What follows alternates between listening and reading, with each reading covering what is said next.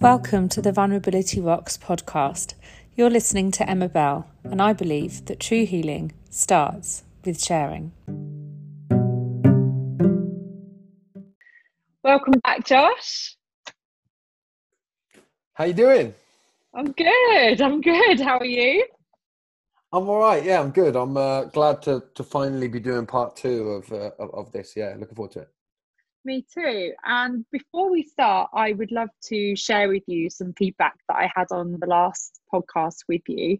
Mm-hmm. Um, Emma, I've listened to your podcast with Josh, and I just want to say how much of a huge impact it's had on me. I've realized more about me and myself in your podcast than I have in the last 10 sessions of therapy. I now feel really emotional as I'm now 40 and I can see that my behaviour in all areas of my life is down to childhood conditional love. I can't wait for the next episode with Josh. Thank you both so much for being so open, honest, and providing people like me the support that I need. So I just wanted to share that with you, really, yeah, before we no, start.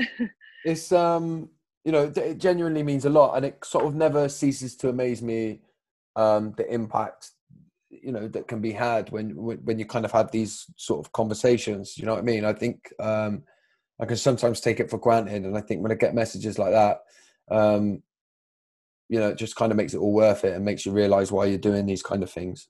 Mm-hmm. And it's it it blew me away, but it's true, isn't it? So I mean, I could relate to that because I've had lots of therapy and lots of counseling and kind of going in line with what I say, like I believe that real healing starts with sharing. Mm. And mm. even when we go to a therapist one on one, because we're with a professional, we can still come away carrying shame and carrying the feeling of I'm still on, on my own in this journey. Mm. And for me, the real power in my healing has come from being able to talk and be in the space with somebody else where mm you kind of go, I get that. Me too. It's not the same, but I get it. Yeah. And you feel heard and you feel seen. And that for me has been, you know, really powerful. So I could really relate to that message that came through. Um, yeah. Yeah, and I, th- I do. I think there's a lot to be said for it. We can sometimes almost like over medicalize the conversation around emotions, right? When I think most people will say, that some of the biggest moments that have come for them is, is, is interaction with other people that made them feel not alone. Do you know what I mean? So mm-hmm. Mm-hmm. I just think it's I think it's vitally important, really, to promote the idea of of holding space for one another in a way that enables us to to mm-hmm. share and, and, and find out that we're all human. You know, the the, the things that we think um, the things that we think keep us alone in the world actually normally attach us to more people than we could ever imagine. Um, mm-hmm and ultimately that comes from from the ability of giving one another permission to, mm-hmm. to share in that way mm-hmm. um so yeah i just wanted to share that with you because it's nice to have feedback because sometimes you know when you're putting out content and you know there's a lot of people sort of consuming that content but to kind of receive that feedback it's um i think it's good for everybody to hear the listeners and and the people putting the content out there yeah definitely definitely Um, so I'd like to carry on from our last conversation. Um, we were speaking a lot about your journey to where you've got to today, and mm-hmm. following on from that, and another message that I had aside from that actually um, about the podcast was the lack of realization or the lack of understanding about the difference between conditional love and unconditional love and the impacts of that. So I'd love to unpack that a little bit with you now.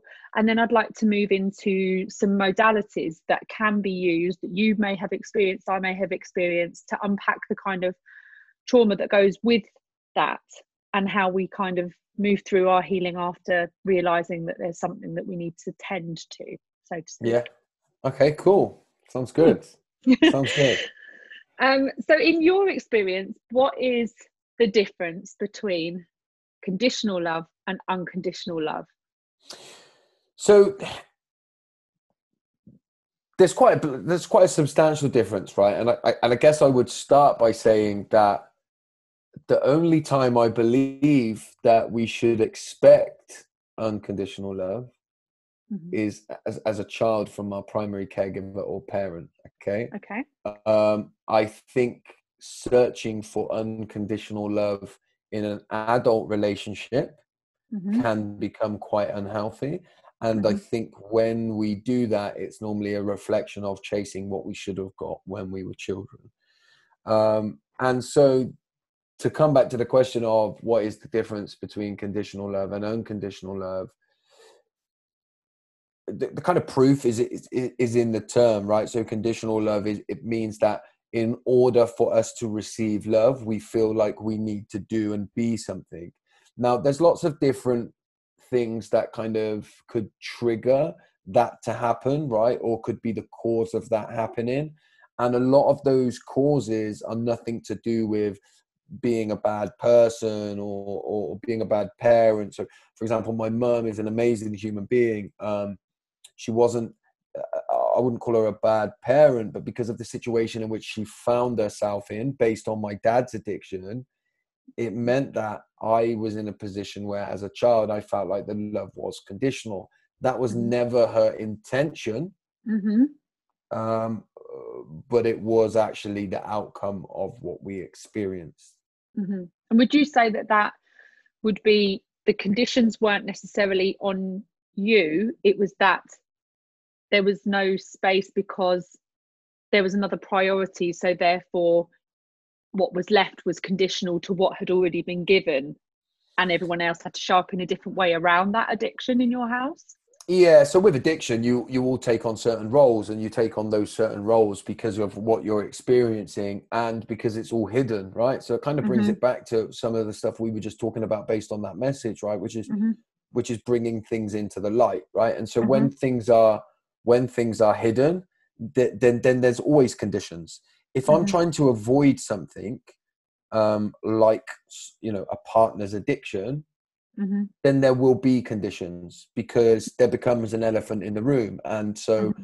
in order to get through the you know to get to exist in that space there are ultimately conditions because we all have to keep walking around or getting over the big elephant in the room mm-hmm. so quite often circumstances that that we find ourselves existing in create those conditions so you know you don't need addiction by the way you know you, no stress of any kind or a mm-hmm. busy busy job a busy working mm-hmm. life right mm-hmm. if if you've got that busy uh you know if that parent is emotionally unavailable it mm-hmm. might be as simple as a child starts to think well i've got to be loud and and be mm-hmm. like more lovable so that my parent can love me more mm-hmm. than my job. So there's your condition. There, there another example could be and, and and you might have heard of the term of like second child syndrome some people call it right? Mm-hmm. where the second child in a family has a tendency uh, broadly speaking right? And of course uh, everybody's different but broadly speaking the second child is often quite uh, more vocal and a bit more aggressive right? Mm-hmm. and that is because the condition for them was they came along second after the firstborn child who was mm-hmm. like the golden child the born love the one that they mm-hmm. fell in love with and could devote their whole time to in those initial years. Whereas mm-hmm. a second child, when they're born, is always, to some mm-hmm. varying degree, fighting mm-hmm. against the attention of the other child in order to get that attachment. So, so mm-hmm. then you you ultimately you have another condition there, right? So mm-hmm. it does um, become a bit of a minefield when you start to look at it properly mm-hmm. um, and start to look at it on a deep level. Um, but, and what I would say is that uh, from a parent's perspective, if you can get it anywhere near right 20 to 30% of the time, then I think you're doing really, really well. Mm. Yeah. And I mean, for, for, for me in my situation, the conditional love came in the form of narcissistic parenting on one side. So therefore there was no space and everybody was walking on eggshells and everyone, everyone in the house had conditions to be met. Mm-hmm. And it was a constant case of appeasing a very authoritarian, militant head of the house. There was no room for anybody else. And if that person wasn't happy, may go for two months without speaking to anybody else, acknowledging anyone else, talking to anyone else. And then on the flip side, come in in a very aggressive style with huge demands, you know. So yeah. then th- there's no space. So everything was totally conditional on a person. So therefore, there's nothing unconditional about that really no, it, well exactly Yeah, and in, or, yeah. in order to be able to get to, to get attachment you need to walk on eggshells right so Mhm, so yeah. know, that's a, that's an expression that we're using that actually goes a lot deeper right that means there's loads of Mm. things that you need to do you can't you can't bring your emotions to the table because if you Mm-mm. do you're going to upset the narcissist and if you upset Mhm. the narcissist then that's going to upset the your the, the, person who's in a relationship with the narcissist right so then Mhm. there's all these conditions that we learn as a child right Mhm. that ultimately and here's the big thing i guess that ultimately we take through into our adulthood Mhm. right because and it was interesting what you said earlier about in an adult relationship if we're seeking out unconditional love it's a byproduct of something we should have had or felt we needed when we were younger now that's quite interesting to me hearing you say that right now and then because i have gone and sought out like I've never felt that what I've had in previous relationships has been enough. I'm always seeking something extra, always seeking something more, always Mm. looking outside or have been not- now but but previously so that it's just the first time i've heard that so it's quite interesting that you say that Yeah, and uh, yeah, because the, you know th- th- there may be um, you know more going on in terms of it just being that unconditional, but but but that need to search for more, right? It- Mhm, It, it, mhm. would make a lot of sense. But Mm. but when I say that unconditional love um, shouldn't happen in all in adult relationships, right? Is because as adults, one adult to another, we should we, we always have clear boundaries, right? Mm. We should have yes yeah, we, yeah, yeah. Sorry, yeah, we should we should have right, and it Yeah, has to be it, ha- it has to be conditional, right? Yeah. Um, or it should be conditional. You know. But here's the thing like if you come from a house where you learnt that the only way you receive love was through conditions or through bending or adapting and not just being then quite often the people that i've met who've been kind of through similar journeys get to adulthood and they don't know the first thing about boundaries because they weren't taught any because Mhm, their boundaries were constantly stepped over mhm. from a young age. They've never learned how to put a boundary in place for themselves, and therefore they don't even know how to respect other people's boundaries. I didn't. No. And I of course, didn't. then they play, and, and of course they play out the same conditioning as well. So Mhm. in, in in that relationship, if you're in that relationship with a partner and the partner says to you, "How are you feeling?" Right?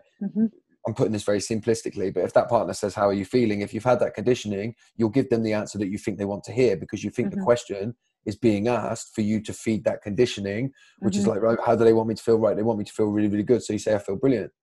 Yeah. And then all of a sudden, you're not communicating how you feel. And it's based on that conditioning that you were taught when you were younger that says, the question, How are you feeling? Right, is, is not one that's seeking to create a space for me to explore how I'm feeling. It's one where someone is seeking validation to know that I'm okay. And so that's the Mhm. answer that you give, right? Mhm. Then you will always feel you you begin to start to feel lonely and you don't know why, and it's because you're not communicating how you're how you're truly feeling.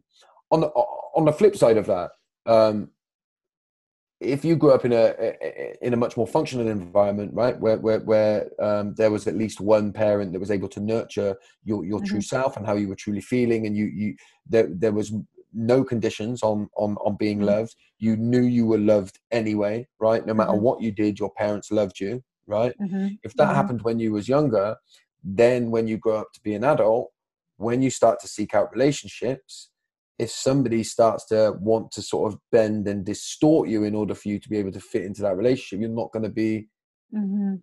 interested in that, right? And there will be Mhm. conditions. You will have clear boundaries in those relationships. When somebody says, How are you feeling? You'll say, Well, I feel crap at the moment.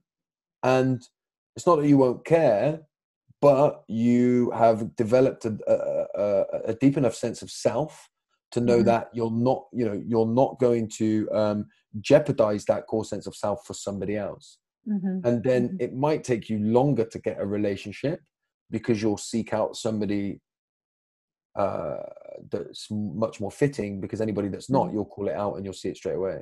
Mhm. Uh, if you had those conditions when you were younger, you're much more likely to jump at the first person who kind of makes you feel a certain way.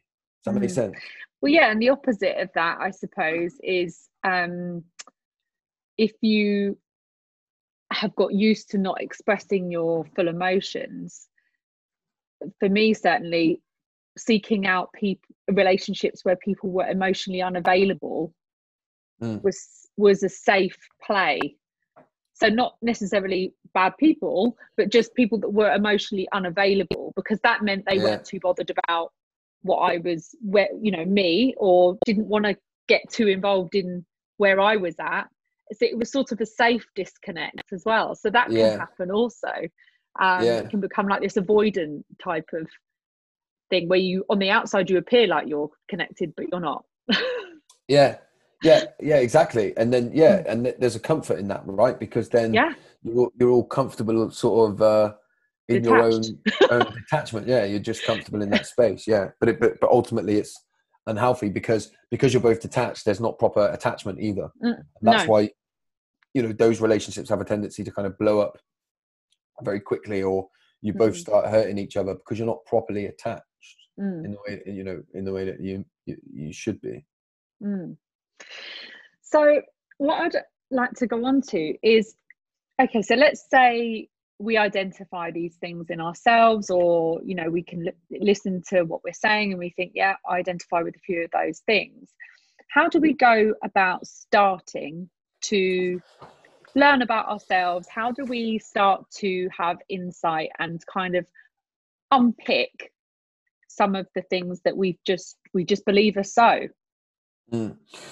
So we have to like the first point of contact i believe has to be to reconnect with yourself right? Hmm so you have to start to try and reconnect with your body. You have to start to try to have the desire and the want to listen to your body listen to the feelings that you're experiencing. And so what are you doing in in in not you i mean what is one doing in their Yeah. daily life in in in a way um that's gonna that's gonna feed into that. If i if i broke a leg and then i needed to build the muscle back up on it right after i'd broken it i would work on it every day. I would make space in my life every day to do the kind of rehab exercise that i need to do. Mhm. what are we doing in our daily lives to try and reconnect with ourselves? So the, Mhm. the, the first place i started um, was literally it wasn't you could call it mindfulness but it wasn't really that. It was more i'm gonna spend two minutes initially two minutes allow Mhm. trying to feel not trying to think about anything else but trying to feel all that pent up emotion all of the stuff that i'd run away from and able to be able to show up for what i wanted to show up for i'm going to start trying to feel that. And i did that i did that for like a, the first two years i had some crazy experiences in that where i would feel the emotion coming on and i'd think i'm going to let it come and i used like sounds i used different music i used different kind of videos to try and bring that emotion out from Mhm. listening to sad westlife songs right that i thought they're making me start to cry so boom Yeah. let's get them let's listen to them and let's get those tears out and see what that feels like and see see where that's coming from um uh, you know to listening to sort of guided meditations that took me to a Mhm. place with my inner child so i think ultimately it's about making for me it's been about making that start and starting to fully um find ways to reconnect with our bodies because Mhm. the first thing that we do is disconnect from that and we detach from that and we don't allow ourselves to feel anything and it's scary very scary Mhm. and uh, i think you know most of the time it probably should be done with um, a professional Mhm. I'd, I'd done all mine by myself um, Mhm.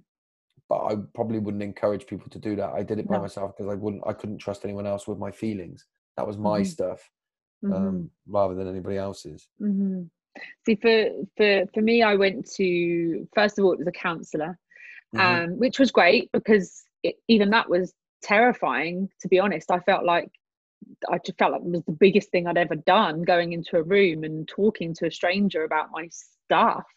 Mm. Um, but then as I did that a bit longer, it got me. It was good. It was like a gateway into being confident to show up and share with somebody else.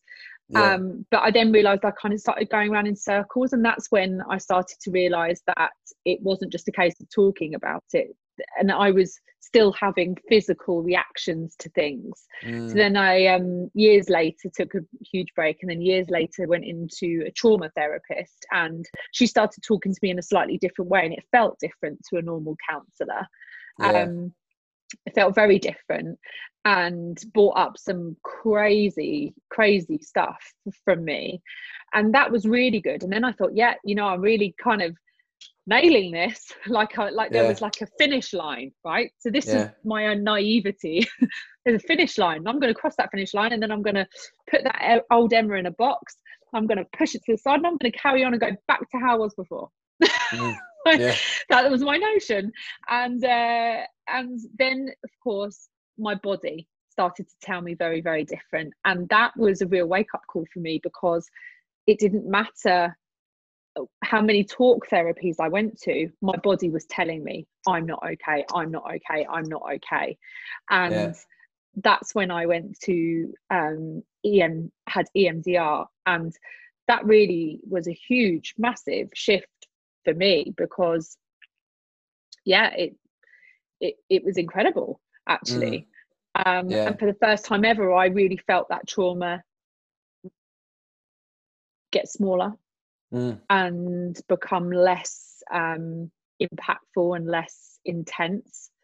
Um, so when I was triggered again, the, feeling would come back, but it was smaller in Mm. every, every in every way. Um, and then the other thing, I suppose, is for me journaling, like I really learning that there are more than ten emotions and how to identify them um, Yeah. was a, was a biggie. Yeah. um you know and and my internal narrative being brave enough to put that on paper and Mm. realizing how much that internal narrative what that wasn't true that I was making up in here I hadn't fact checked it with anybody else it was just what was Mm. going on between these little ears and realizing that that was the cause of a lot of my emotions which were the cause of a lot of my triggers which were the cause of a lot of my physical and emotional reactions so getting real with my own internal dialogue that Mm. you don't even realize you have until you're brave enough to get it outside of your head and onto Yeah. paper Yeah. massive Yeah. Yeah, no, it is massive. It is massive, and I, I EMDR is something that I would love to do as well. By the way, I've never, Mhm. I've never, I've never done it, but I've read a lot of um, stuff about it, and it's the one thing that I, you know, that I would be really interested in doing, and, and, and Mhm. probably will do in the future. But I, you Mhm. know, and I, and I do think it is like a, a- forever journey as well. You know, is, Yeah. it- it- there's always stuff that comes up. You do, you sort of reach a stage in your life, and like you say, you think I've cracked it, right? I've nailed it. I'm never going to to do cross anything. that finish line Yeah, exactly. I'm never going to do anything stupid again in my life, right? And then you find yourself in this big hole, looking up, thinking, "How have I done this again?" um, and you know, that's been a sto- that's been a story of my my my life eh, throughout my healing journey as well. All right. So I think Mm. that's you know that's one thing that I would really say is that self compassion has to become at the core of what I do because I have the Mhm. ability to blow my life to bits in in a split Mhm. second if I'm not careful and Mhm. so kind of knowing having a little bit of acceptance around just how flawed i can be i think can be Mhm. can, can become hugely important yeah yeah i mean giving yourself grace is just is a huge part and it's one thing that i think as human beings we're not that good at doing Mm. we're very good at offering that grace to others often mo- in most cases unless you know Mm. we're feeling personally aggrieved and fueled up about it but in most cases we're quite good at offering that grace and Mm. space and understanding to everyone else you know you know we're very quick to say you know don't be so hard on yourself you know give yourself Mm. time give yourself space it's okay um but when it comes to ourselves we will we'll go to town on ourselves about how terrible we are. And this is the um part of my journaling for sure. The things that i say to myself are horrendous. Mm. like they're yeah. horrendous they're horrendous. And if i you you know you imagine then going to say that to someone that you love well you just wouldn't. Mm. and they're horrendous. Like the what the pits yeah. You know and and so that for me has been so powerful to really be truthful with myself about what i am telling myself yeah. um and then challenge it and like go to work on it and like put it to the test you know? Mm. put the statement on a bit of paper and fact check it. Like yeah. test it test it. Like are Mm. you actually true? Do you know? And Yeah. it's it's um it's been a huge part of my work over the last year that particular exercise on a daily basis i do it every day in my journal i Mm. write down you know how I feel, all my feelings down around the different areas. So I'll put myself, my job, my family, my friends, you know, mm. and underneath I'll put every emotion that I felt. Then mm. I'll put down any triggers that I can identify with that have just irked me or pulled me. And then I'll write down my internal narrative. So what have I told myself about all these things that's happened mm. that day? And when I do that, and then I go back over my emotions that I've written down, I get a highlighter and I write down every emotion that was generated by my internal narrative versus what actually happened without me going and fact wow. checking it. Do you see? And it's become yeah, yeah, yeah. this like daily practice that I do. And it does, it's really helped my inner bully slow the F down because mm. It was kind of out of control. And I think we don't even realize we're doing it. Yeah, yeah, no, I that's and that's an incredible thing to be doing as well. And I guess, like in a way, it's kind of s- similar to some of the internal work that I do on a daily basis. I so I'm not very good with um, a pen and a paper. Mm-hmm. So I sometimes do voice notes for journaling. So I mm. talk into voice notes um, because I just can't get what I'm kind of thinking and feeling onto paper. It just doesn't the kind of connection between sort of head and pen is not there. Um, perhaps that's something that I could, you know, that's a muscle that I could develop. But mm-hmm. um, yeah, I use voice notes in that way. And then as well, that kind of self talk stuff of listening to your self talk. I every morning I do like a five minute um, process in front of the mirror. Right, this sounds mm-hmm. really crazy, but um, so I call it like my self love, self compassion routine. Right, and mm-hmm. that is where um, I spend five minutes in the mirror. I put some like creams and stuff on my face. Right. I have um, a, a, vitamin drink that I have. I don't know what either of the things do, um, but it's just that process of looking in the mirror and spending. You know, if I'm um, doing something that I'm not pleased about in my life, I, I can't mm-hmm. look myself in the eye. Mm-hmm. In the mm-hmm. mirror. And so there's mm-hmm. something really mm-hmm. powerful about that. And it's just having that moment to listen. What's the narrative that I'm telling myself? Mm-hmm. What am I saying here? Mm-hmm. Uh, like you said, is it is it is it real? Right? Where's it mm-hmm. coming from? Why is it mm-hmm. existing? But it's consciously loving myself in that way to know that whatever I go out and do in the day, right? Um, I'm making an attempt to love myself in this space. And that's that's been um, hugely significant to me as well. Mm. Um, it, it, just stops that kind of toxic cycle of just mm-hmm. beating myself up every single day. You know, which it's is just very, it's right. It's trying to find some way of this, like just finding a way that works for you to put the brakes yeah. on and pause.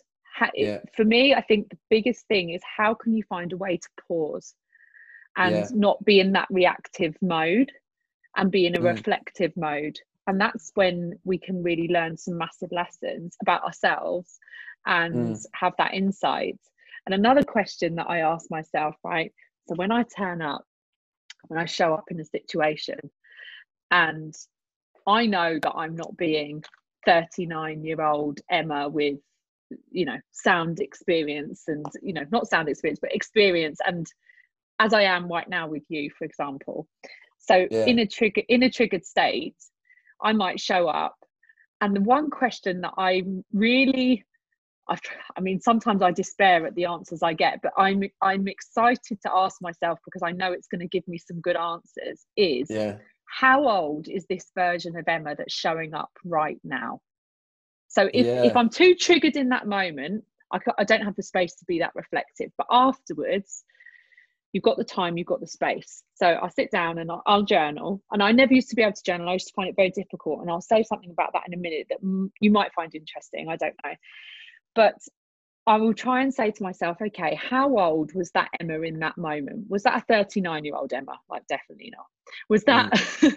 you know, was it a 21 year old Emma? Mm. And then I generally get back to an age and it'll be well that was an 11 year old emma that showed up to mm. that conversation. And when that person said that i was triggered. And 11 year old emma showed up and she was 11 mm. what was going on for me at 11 and what is it reminding me of? And when have i felt that way before? And that's a, a question that helps me to quickly kind of lace back through the layers yeah. and go okay maybe this is what i've been bringing through Mm, in mm, that moment um, and why and what was the trigger and what do i need to sit with and think about and feel for this to kind of move? Mm, um, and it's just each time i do it it gets a bit easier and sometimes not often sometimes i can catch myself real time which is like a massive win. Oftentimes it's oftentimes it's reflective which is still better than nothing at all but it just it's a it's like you say like practicing you know that muscle getting that muscle good at doing that thing. Yeah. and someone said something to me about writing. So they asked me to do um i have a coach at the minute life coach and she said to me she wanted me to write down a letter to myself. And in that letter write down all the things that if that you could say but you don't say because you know it would hurt people upset people whatever. She said let loose. Anything that's inside you that you want to say doesn't matter how terrible it is write it down. She said just start. She said and also write down everything that your younger self would have needed to hear in these moments when you were upset. And then if it was a person that upset you write down everything that you want you could say you would say if you could say it or if you could go back and say it and in that Mm. moment at that time at that age just get it out. Anyway she sent me the challenge. It took me 13 days to pick up the pen. I just could not Hmm. bring myself to do it. Yeah. and then I, I i was seeing her on day 14 and all i thought was i'm seeing her tomorrow and if i don't have this letter written i'm going to high jump. So i thought right okay i'll do it. And it was honestly so difficult i sobbed through the whole thing like the paper was covered Mm. in tears the ink was everywhere but the stuff that came out with me was just off the charts yeah. but what it what it did, she said to me afterwards, when you've written it, go and burn it, because that way you've got safety. Because then you Yeah. know that no one's ever going to read it. You just burn it and it's gone. It was so therapeutic and cathartic at the same time. But I asked her the next day, I said, I explained, I really struggled to do that. And I waited till day 13 to do it. And the only reason I did it on 13 is because you were seeing me on day 14. and yeah. she said that it's can be normal for people that have experienced quite a lot in their life to be able to talk very freely about their experiences once they've got Mm. in the habit of doing it. She said, You could sit in front of me and list off what's happened, da, da, da, like a bullet point. Yeah. She said, But when you write, with some people, it is so connecting to their heart that it's incredibly difficult to do Mm. she said what you've just said to me you you would probably struggle to write and she's completely correct Mm. Wow, this yeah, is that's a- that's really significant. Yeah, that's Yeah. that's that's probably and it's probably one of the reasons why I don't do it. it's probably do- why, yeah. why I don't write, write regularly because I did the um, I've done the um, uh, writing a letter to my dad. yeah Yeah, and I did that, and I, it's something that I could talk about, but writing it does that connection, doesn't it? Yeah, so that makes that makes a lot of sense. So maybe Yeah. I should maybe I should do a bit more writing. It's- i mean honestly it's it, this is current for me and it's like super challenging for me to write i find Yeah. it much easier to say so for some reason i managed to disconnect a little bit when i say it and safeguard Yeah. whatever it is that i'm somehow yeah, that um, makes sense.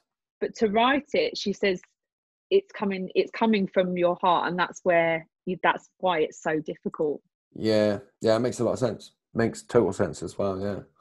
funny isn't it It is, yeah. But and th- this is the things that you learn, I guess. This is these are the things that you learn, and that's why, um, you know, one of the main things I say to myself is wake up with the idea that I could be wrong about everything that I've ever believed, and I do that every day, so that it gives me the opportunity to go, shit, I need to try this thing, and then go and try it, and then all of a sudden you think, oh my god, how did I think I was well yesterday? and this, and do you know what I mean? But but, Yeah. but, but you know, the, the, the inner child work is some stuff that I've I've, done, I've had some really powerful experiences with, Mm. um, like inner child kind of guided meditations and stuff like that. Mm. Um, you know, going back and reconnecting with my inner inner self, you know, that that that kind of sensitive child part of me. I think it's been some of the most important work that I've done, and it's also a very like personal experience as well Mhm. um, almost going back and doing the parenting that I felt like I missed out on. mm-hmm. that that relearning to regulate emotionally and things like that. But again, and how would you recommend someone would start like that? If someone said, you know, they wanted to start doing inner child work, like how would what would be a good starting place? I think there's some great stuff on YouTube, right? So there's some really great guided meditations on YouTube. Like, mm-hmm. but it's like everything. The one that changed was a big, massive game changer for me. I've told about ten people to do it, and they've all said it was rubbish. so, um, I think you know it's important to look and see. Um, I've probably exaggerated ten people. That is two or three, but but what what I'm saying is is I found the, the, the honest guys they're called on YouTube. Mm-hmm. Um, they've got a guided meditation on there, an inner child guided meditation. Um, it's like ten minutes, and when I first ever did that, it changed my changed my life because uh, mm. it reconnected me with my inner child in a way that I'd never done. That was like perhaps five or six years ago. Mm. Um, so there's lots of stuff like that that you can do if you know if mindfulness and meditation is stuff that you use getting yourself into that kind of um, inner space and then being mm. able to do it. Some of the guided stuff's been really useful for me. Uh, and since then and over time, I've developed, I can get into a pretty um, healing state on my own now with like just mm. calming sounds where mm. it's hard to describe, but that's where most of my emotional work is done when I slow myself down to go inward. That's kind of just where it, that's where it all happens for me. You know, I've had some mm. really powerful experiences where like I've emotionally been wailing and stuff like that. Mm-hmm. Um, and I can't put into words when I like I want to say come back round, but when I come to mm-hmm. at the end of it, I can't put into words um, what the experience was, but it but it, mm-hmm. it changes you, and that mm-hmm. comes with that comes with practice. You know, I've had like a mm-hmm. sort of mindfulness sort of quiet space routine for like six or seven years now Mm-hmm. Um, and it's, it's you know it's, I always say it's much like going to the gym. You don't just get strong straight away, and if you go for six years every day, you're going to be really strong. Do you know what I mean? Mm-hmm. So mm-hmm. it's been mm-hmm. the same with that for me. I had a guest on the podcast um, a few episodes ago called M Deacon, and she gave a good tip about meditation actually for people that have never done it before. Mm. Was like what you're saying, not everybody will get on with every guided meditation, and it could be as something as simple as you just don't get on with the tone of their voice, mm. and it could just turn you right off. Yeah, yeah. And she she said, you know, if you hit on something and you just don't like the voice, move on to the next one because there'll yeah. be a vo- yeah, there'll be a voice that you like, or there'll be a background music. Maybe there's a, di- a little ting going on that's just doing your head in. Just just just go to the next one. Go, yeah, yeah. Don't just think oh i've got to stay and do this because this is meditation. That there's so much out there. It's exactly. a really good tip. Yeah and there is so many out there. And actually what you start to develop because i love going on there and trying to find new ones. Like i don't tend to use guided ones as much anymore but every now and then i'm like i think yeah i'm bang on one right? And i'll do stuff mm-hmm. like if something inside me saying i need a bit of self-acceptance or I don't know, mm-hmm. whatever it is, I'll search like self acceptance guided meditation. And mm-hmm. I know within five seconds of listening to the beginning of it, if I can get on with their voice and the mm-hmm. noises they've got on in the background. Mm-hmm. And if I don't, yeah. I'm just like, nope, this is nope, nope, nope. No. And then also, what you have to know as well is that um, it, it, I don't believe anyone gets it to work every single time. No. Sometimes I'm just fighting to sit there for 10 minutes. And at the end of it, I mm-hmm. think that was, you know, I've got absolutely nothing from that apart from the wasted it feels like a wasted 10 minutes right yeah. it's not a wasted 10 minutes it just feels like it so i think it's yeah. important to know you know again if you want to use the gym analogy sometimes i go to the gym and you come home and you say that's terrible session i don't know you know i didn't really do anything yeah. i was just floating about a meditation practice when you're doing it that regularly is the same as well mm-hmm. um i did a um as you know, I'm actively trying to get pregnant at the moment in fertility mm. treatment. So I did a womb healing Reiki guided oh, wow. meditation the other day off the charts like i've never experienced anything like it um, mm. and as a woman if you have sexual trauma or you have been sexually abused or raped or assaulted or something like this or even just had a sexual experience that didn't make you feel good but was mm. consensual for example um, as a female i've been told that you can store this trauma in your womb area. Mm. So I did this womb healing because you know I'll I'm open to yeah. yeah. like and I'm enjoying meditation anyway as a normal kind of daily practice. um, and it was so intense it was un, unreal like i was sobbing and sobbing and sobbing for the first part because the first part is the release and um and then the second part they do like a a visualization of like uh, bringing in uh, spirit your spirit baby basically. So it takes you it replaces so you do a release and then you bring something positive in at the end. Um, but it was so intense. And afterwards i wasn't my cycle had finished. I wasn't bleeding anymore. And within an hour i had i bled for two hours. Wow. just the most the just the most mental experience. I bled for two Wow. hours with the most most immense cramps and then just lifted Wow. Let's see if it's the the next Like- stuff sort of but- works. but isn't that mad like the power it of is. this stuff is just blows my mind Yeah.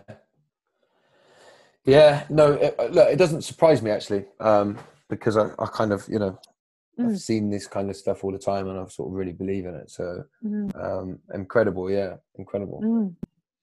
um and i'd like to ask you one more question before we go which is you are a father hmm So, obviously, there's massive differences in in your dynamics with your children now and your dynamics with your father. But how do you now, with all the things that you've learned and stepped into, handle your kids' big emotions? So, Um, what would be a, a good sort of bit of advice for parents who are trying their best feeling like they don't know what to do their kids have got huge emotions and they're just like lost which i i have friends who feel like that yeah. So, the, like, firstly, the one thing that I would say is to to keep doing your best. So because the, the the the you know the first answer is how do you know when you said how do you deal with your kids' big emotions? Mhm. The the, the first answer I'll give is not very well. Right. okay Um, so I can deal with people who I'm not attached to's emotions very well, hmm but you chuck me in my family environment and it becomes much more difficult. So Mhm. um, I find it harder to be there for my wife and kids than I do to be there for somebody I don't know, right? hmm Because the attachment kind of stuff comes into it. So there's a lot of self compassion that needs to be available for that, right? hmm Um, but then secondly, it's you know that practice holding space, and to hold space for somebody else, I need to be dealing with my own emotions. Because what children will do is they will rip every single kind of defense mechanism you've got against your own emotional struggles away, because whatever defense mechanism you're using, it ain't going to work on them, right? hmm So um, I think it's to be as present as you can, and I have to work hard at that. I have to really try hard at that. Um, is to be as present as you can, and to have, um, you know, simply to, to to have as much self compassion for, for yourself as you can. Hmm Ultimately, what you'll be doing if you think you're struggling is one, you're probably sensitive, so that's why you've picked up and noticed it. Um, and two, you're, if you're awake and conscious to it, if you're awake and aware and trying, you're doing more than most parents are doing. hmm The flip side of that is if you're awake and conscious and trying, you're also going to be awake and conscious to how often you mess it up, which will be a lot and more than getting it right. hmm But that is enough. This is Mhm. why I always say if you're getting it right 30% of the time, I think Mhm. you're doing really well. The Mhm. biggest parental downfall is lack of consciousness. hmm So just denying it all and just pretending everybody's happy and that everyone's doing all right. And if you Mm-hmm. live in that state 100% of the time, then everything's going to be come back to what we said at the beginning conditional. If you're awake and doing your best to be as conscious as you can, you're already doing mo- more than most most parents. Mhm. So that would be yeah, that would be my answer. And uh, I guess it's probably less technical than most people would expect me to give. Mhm. Um, but uh, you know, ultimately, I recognize how flawed we are. Mm. So that's my answer. More I compassion. like that. I like that. I love that. um, thank you. Thank you, Josh. Is there anything else that you'd like to cover off before we go today? Uh, no, I think I, I- you know, I came in with an open mind, and I think you know, um, it's been as good a conversation as I as I knew it would be. So um, I'm mm-hmm. you know kind of appreciate that. I appreciate the, the, the feedback that's given us the opportunity to do a number two as well. So mm-hmm. here's to number three. we'll have to see what we'll have to see what goes on, won't we? we can unpick next. yeah, exactly. Thank you. Like, thank you very much for coming on for part two. I'm really grateful for your time, space, vulnerability, bravery and willing to just be open always. I appreciate all of that and I appreciate you. So thank you. Thank you. It means a lot. Thank you.